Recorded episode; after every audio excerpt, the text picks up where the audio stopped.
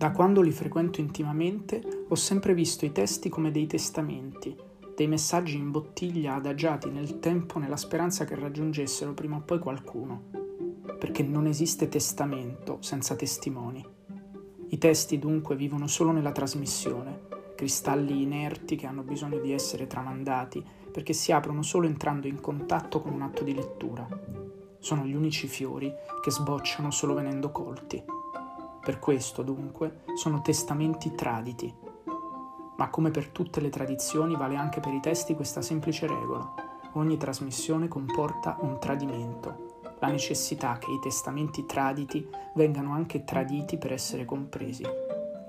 Questo podcast sarà dunque il mio personalissimo tentativo di trasmettere i testi che hanno formato la mia persona nell'unico modo davvero possibile, tradendoli. Ogni venerdì un testo, ogni settimana un mondo da testimoniare, ogni puntata la mia interpretazione. E chiamatela pure il mio tradimento.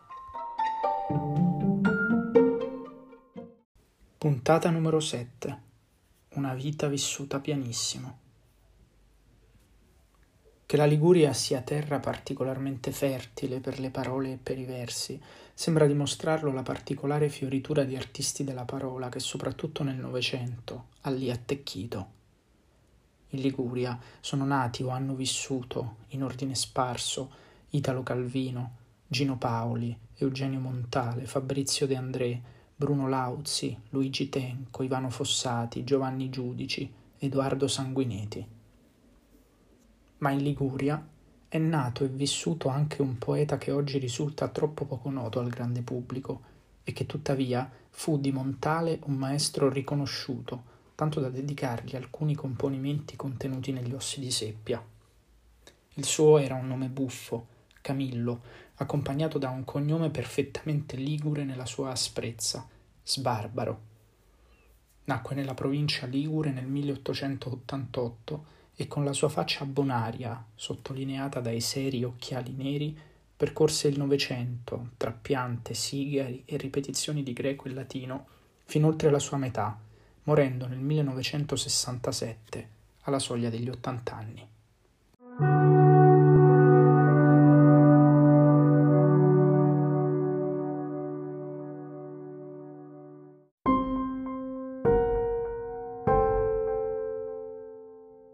La sua prima raccolta importante di poesie si intitola Pianissimo, un titolo a suo modo ligure, economico, esatto e insieme vago come il panorama peculiare della regione che si trova incastrato tra i monti che premono e l'orizzonte marino che si allarga spaziando, ed esce in un anno particolare come il 1914.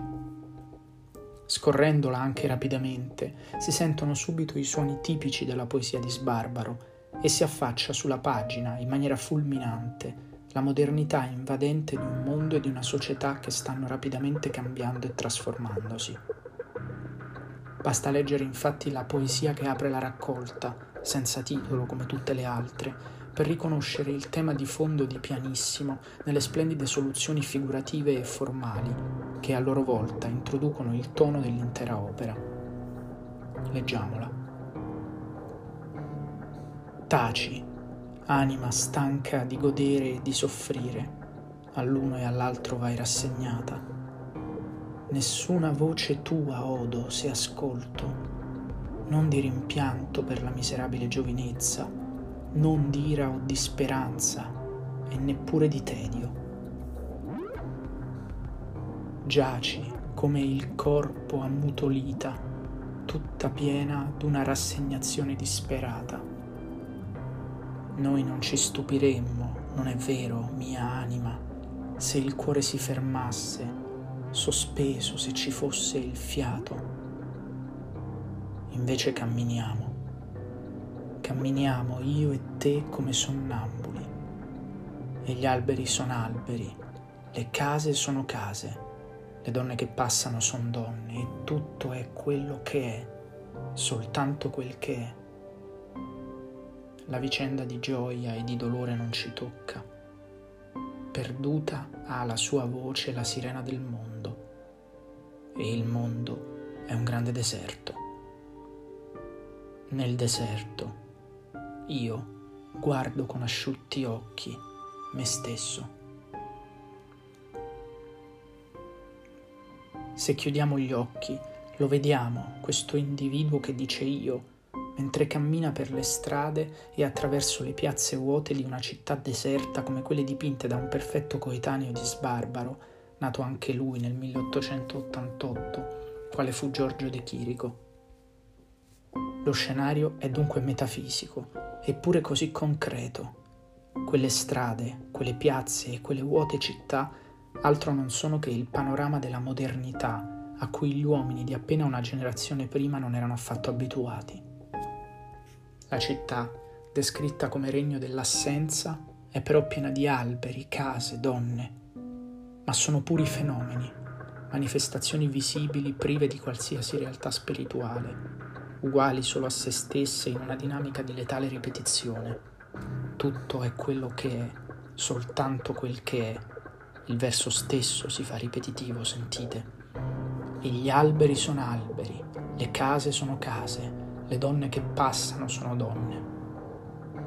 È qualcosa di molto simile a quanto accadrà in Forse un mattino andando in un'aria di vetro di Eugenio Montale, in cui si dice che, come su uno schermo, s'accamperanno di gitto alberi, case, colli per l'inganno consueto.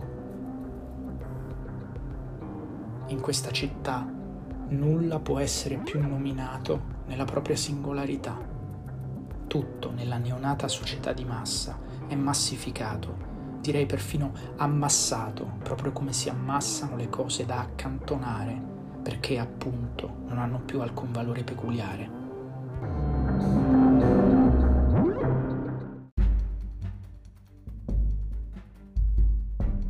In questo scenario si realizza una processione ma è l'incedere non di un santo o delle sue reliquie, e dunque non di una salvezza, bensì di un soggetto anch'esso svuotato come le cose che lo circondano. Camminiamo io e te come sonnambuli. Nella figura tipicamente sbarbariana del sonnambulo, del cieco seduto sopra la sponda d'un immenso fiume che si desta dal leggero sonno solo nel cuore della notte, e si incammina lungo le strade della città infernale. Pensate anche se volete agli scenari del deserto rosso di Michelangelo Antonioni. Si realizza interiormente quel vuoto metafisico che invade il paesaggio urbano. L'irrompere di questo vuoto esterno dentro il soggetto provoca un trauma e una scissione, il distacco dell'anima dal corpo e dunque la duplicazione dell'io ma a ben vedere non di una duplicazione si tratta, bensì piuttosto di divisione. Se infatti la moltiplicazione aumenta, potenzia, la divisione al contrario diminuisce, lasciando da una parte il corpo svuotato e ridotto alla stregua della statua d'ottone di guinizelliana memoria, e dall'altra l'anima aleggiante come un fantasma nell'aria immobile della città. Ecco dunque che, quasi davanti a uno specchio, L'io si rivolge all'anima silenziosa, con quel dannunziano taci, non un imperativo ma una rassegnata considerazione, che è stanca di godere e di soffrire, perché ormai priva di qualsiasi interesse nei confronti di queste due emozioni. Nel mondo di Sbarbaro non c'è più spazio per le emozioni, non ha luogo la gioia ma nemmeno la sofferenza. Lo dice anche in un'altra poesia.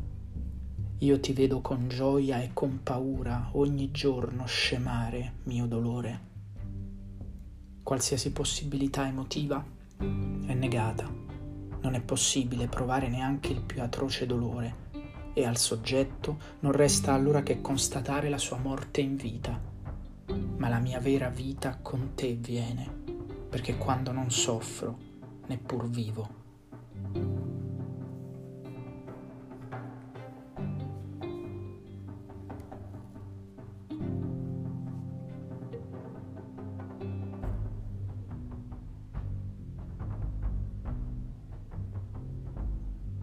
Sull'anima e sul corpo, su tutto, cala un gelo, esplicitamente descritto in altri testi della raccolta, sotto forma di un silenzio. Nessuna voce tua odo se ascolto. Il silenzio di un deserto, fatto di una rassegnazione disperata. Ecco allora che di fronte a questa immobilità fredda e silenziosa che ricopre il mondo e la città e l'individuo, quest'ultimo si riconosce nell'assenza e nello spaesamento. Mi tocco per vedere se sono, e l'essere e il non essere, come l'acqua e il cielo si confondono, dirà ancora in un'altra poesia, abbandonandosi al movimento arido e meccanico della consuetudine come avviene nella prima strofa dell'ottava poesia della raccolta. Ora che non mi dici niente, ora che non mi fai godere né soffrire, tu sei la consueta dei miei giorni. Tu somigli ad un lago tutto uguale sotto un cielo di latta tutto uguale. Assonnato mi muovo sulla riva non voglio, non desidero, neppure penso.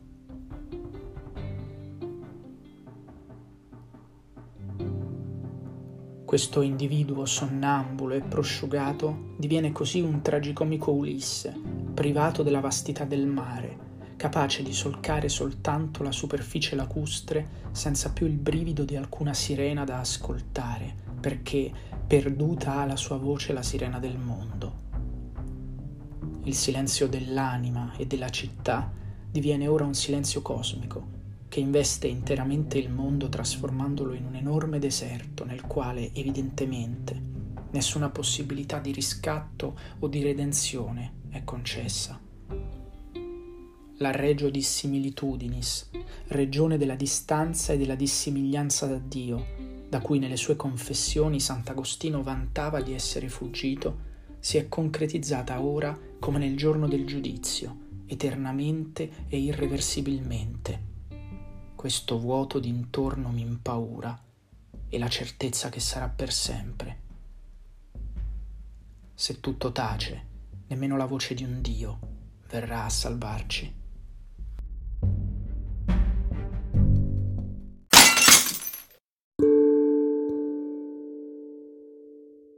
A fronte della scomparsa di ogni voce, del dolore, della gioia e di qualsiasi sensazione, resta alla fine unicamente lo sguardo, anch'esso sottoposto a un processo di sdoppiamento.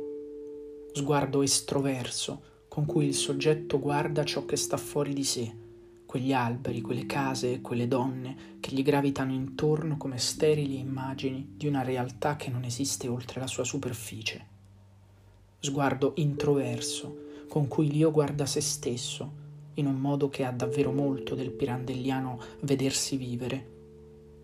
Nel nulla, dunque, non resta che porsi di fronte alla propria vita fissata in un gesto, in una condizione di estraneità che una volta scoperta si fa perenne e tragica e che non permette nemmeno l'abbandono della vita.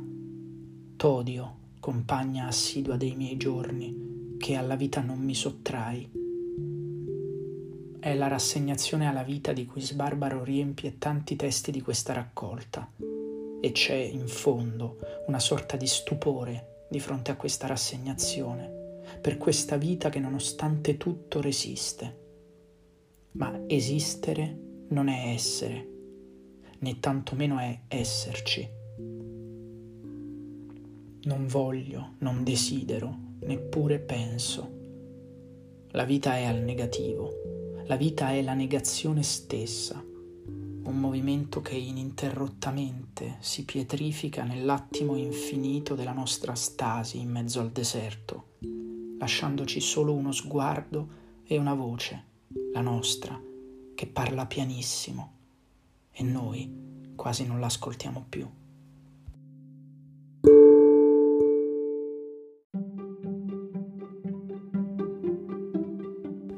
Avete ascoltato Una vita vissuta pianissimo, la settima puntata del podcast Testamenti Traditi, scritto, raccontato e prodotto da Luca Granato, che poi sarei io. Alla prossima settimana con un nuovo testamento e un nuovo tradimento.